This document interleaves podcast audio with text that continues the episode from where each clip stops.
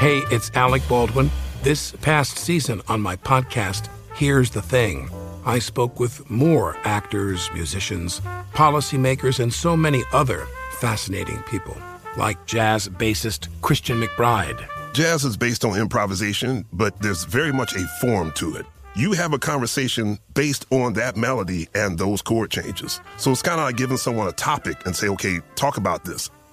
Listen to the new season of Here's the Thing on the iHeartRadio app, Apple Podcasts, or wherever you get your podcasts.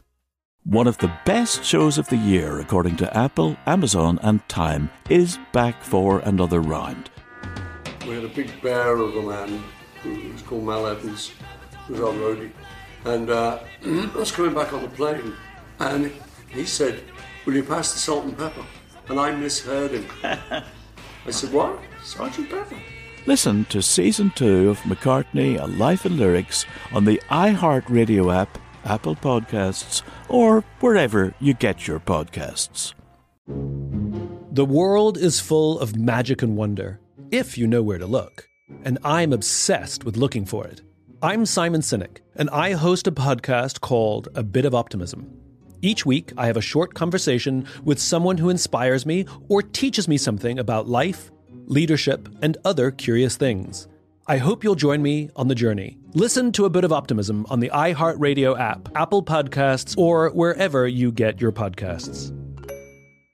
I won't let my body outweigh, outweigh everything that I'm made of. Won't spend my life trying to change. I'm learning to love who I am. I am strong, I feel free. I know every part of me is beautiful, and I will always outweigh. If you feel it, put your hands in the air.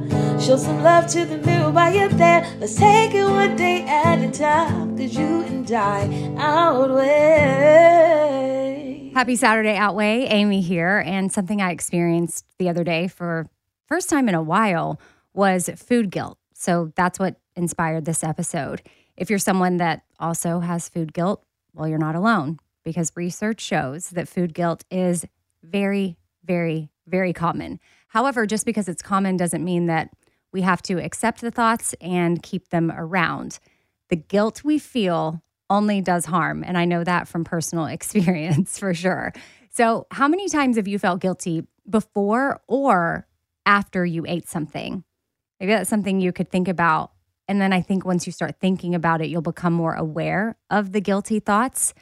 And maybe I've had more thoughts lately and I just wasn't aware of them, but I was aware of one that hit me this week and I was like, whoa, okay, I don't really like this. I need to stop it in its tracks almost. I used to live with food guilt 24 7, but I've been in recovery for about three years now. And I would say the food guilt has been at bay, but it rears its head from time to time. And food guilt is saying things to yourself like, I shouldn't have, or should I compensate after eating this, or uh, should I continue eating? And that inner voice, that's what beats us up before we eat, or it's what makes us feel guilty after we eat. And it is 100% our worst enemy.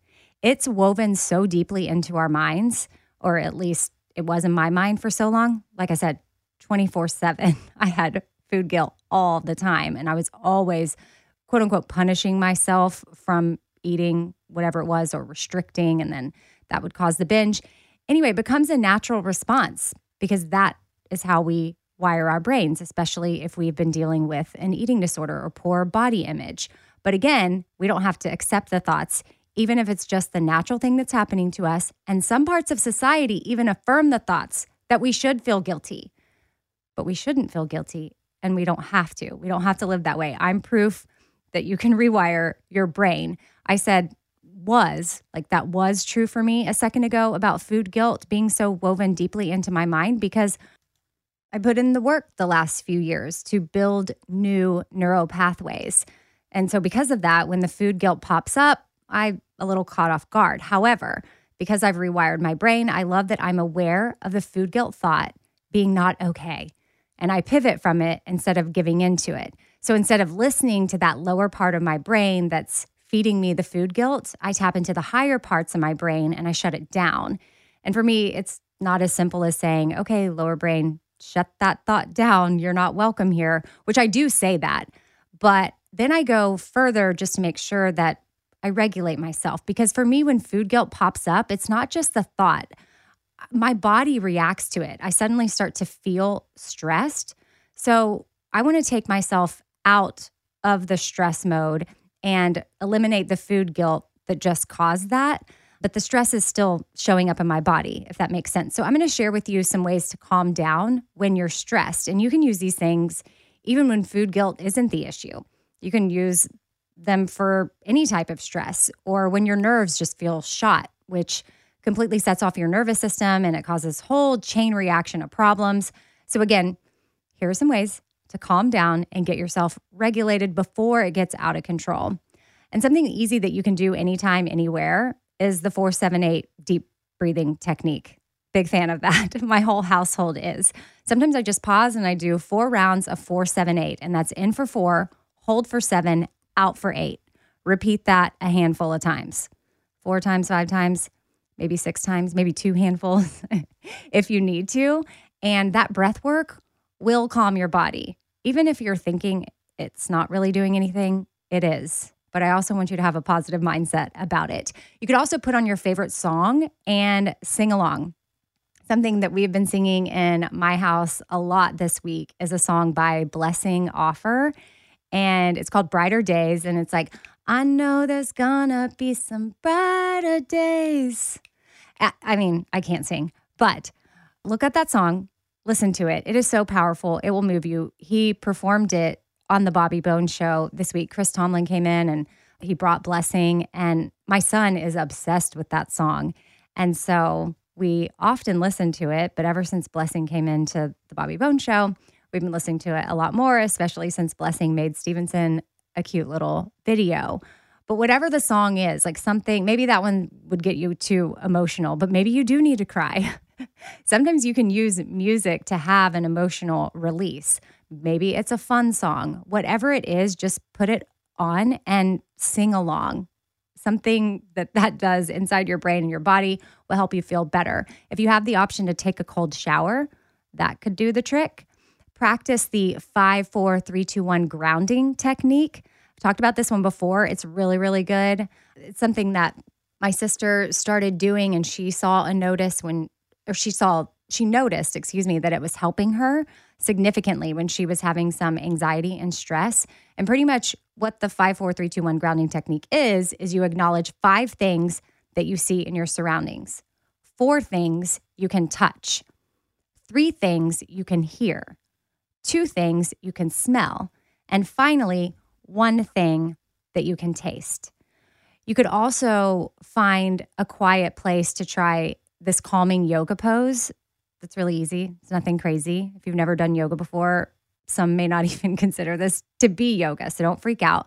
Try the legs up the wall position. It's the legs up the wall post, which can reduce stress. All you got to do is lay down on the floor and let your straight legs rest up against the wall. Your butt should be right up against that bottom part of the wall so that your body is at a 90 degree angle. And then if you're able, stay in this position for as long as possible, like 20 minutes, and your body will reset.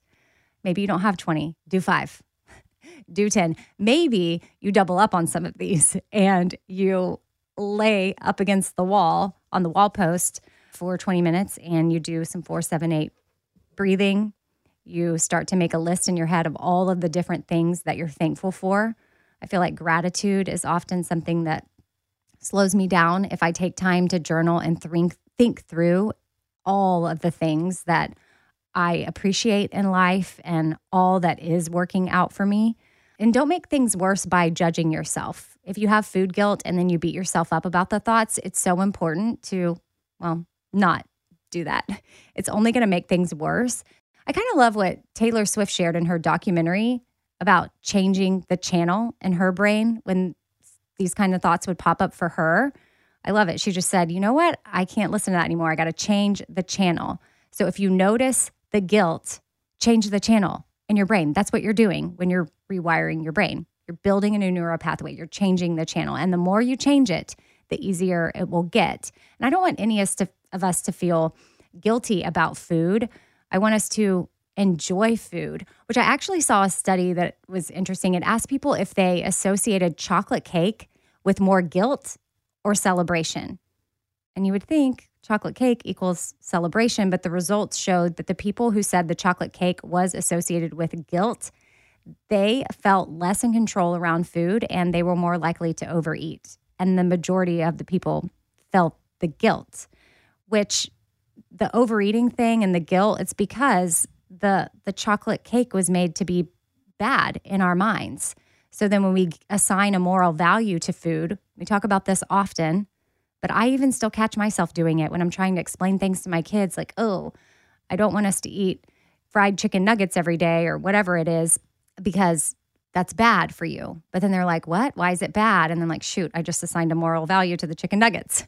so then I try to walk them through the process of fried foods and how, sure, we can enjoy those.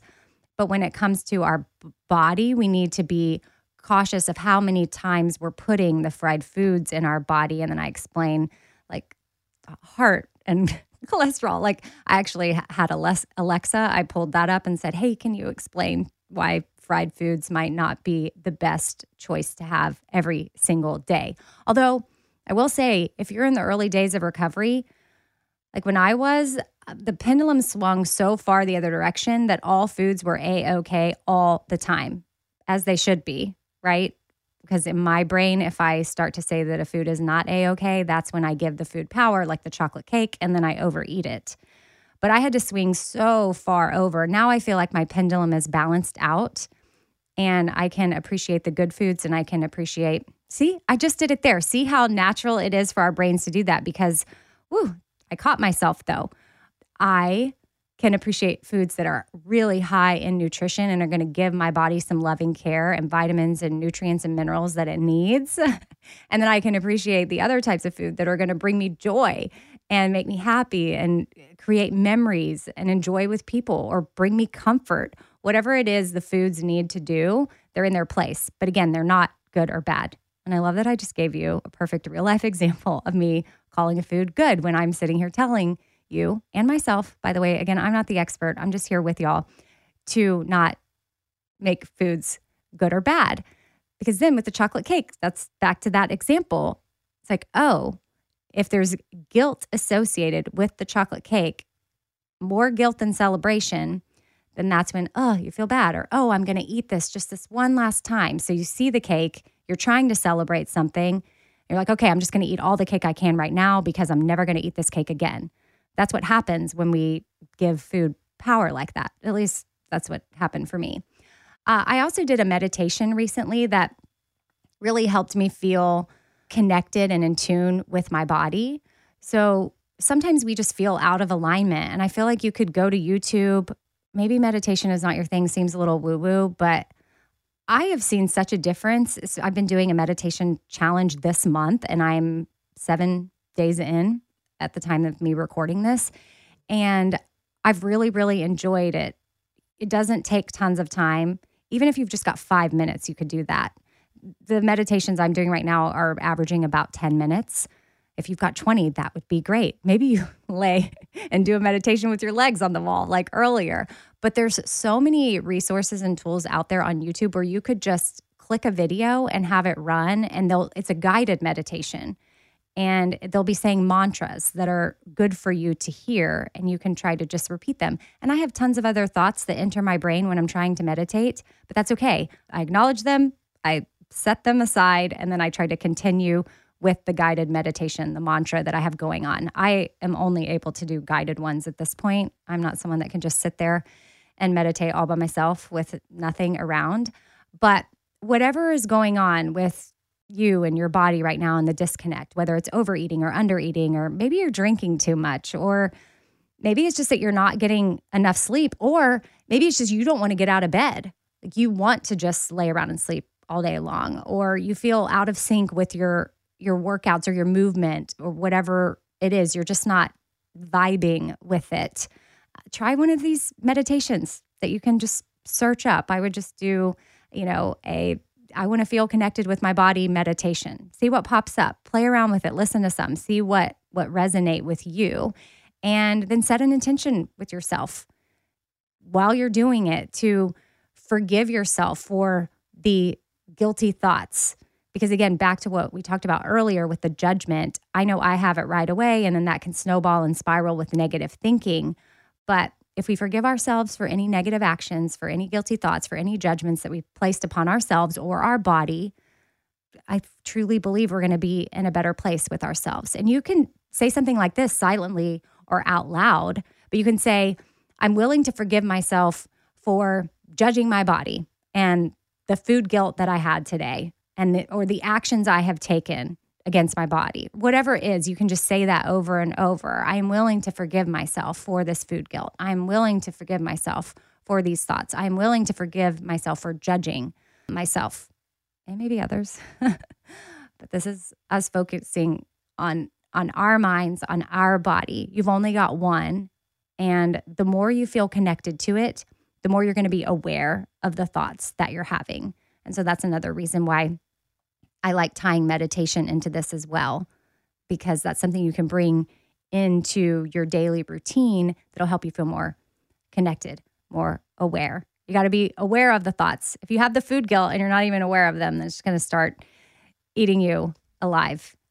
There you go. That's my little talk today on food guilt. So if you're having it, you are not alone, but there is another way. Okay, hope y'all are having the day that you need to have. I will see you on Tuesday for the fifth thing over on the Four Things podcast. That's the one I host with Kat Defada at You Need Therapy, which actually I want to close out with a quote that I saw on You Need Therapy podcast's Instagram page.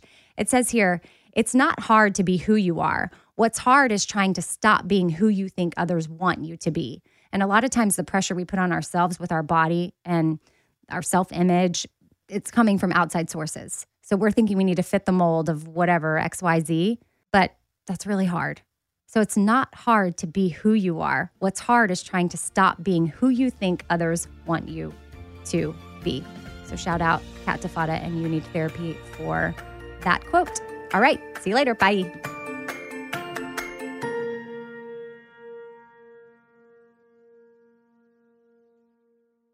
Infiniti presents a new chapter in luxury, the premiere of the all new 2025 Infiniti QX80, live March 20th from the edge at Hudson Yards in New York City, featuring a performance by Jon Batiste. The all new 2025 Infiniti QX80 is an SUV designed to help every passenger feel just right.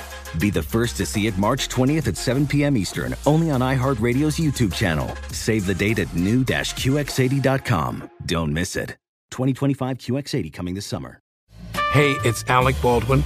This past season on my podcast, Here's the Thing, I spoke with more actors, musicians, policymakers, and so many other fascinating people, like jazz bassist Christian McBride. Jazz is based on improvisation, but there's very much a form to it. You have a conversation based on that melody and those chord changes. So it's kind of like giving someone a topic and say, okay, talk about this. Listen to the new season of Here's the Thing on the iHeartRadio app, Apple Podcasts, or wherever you get your podcasts.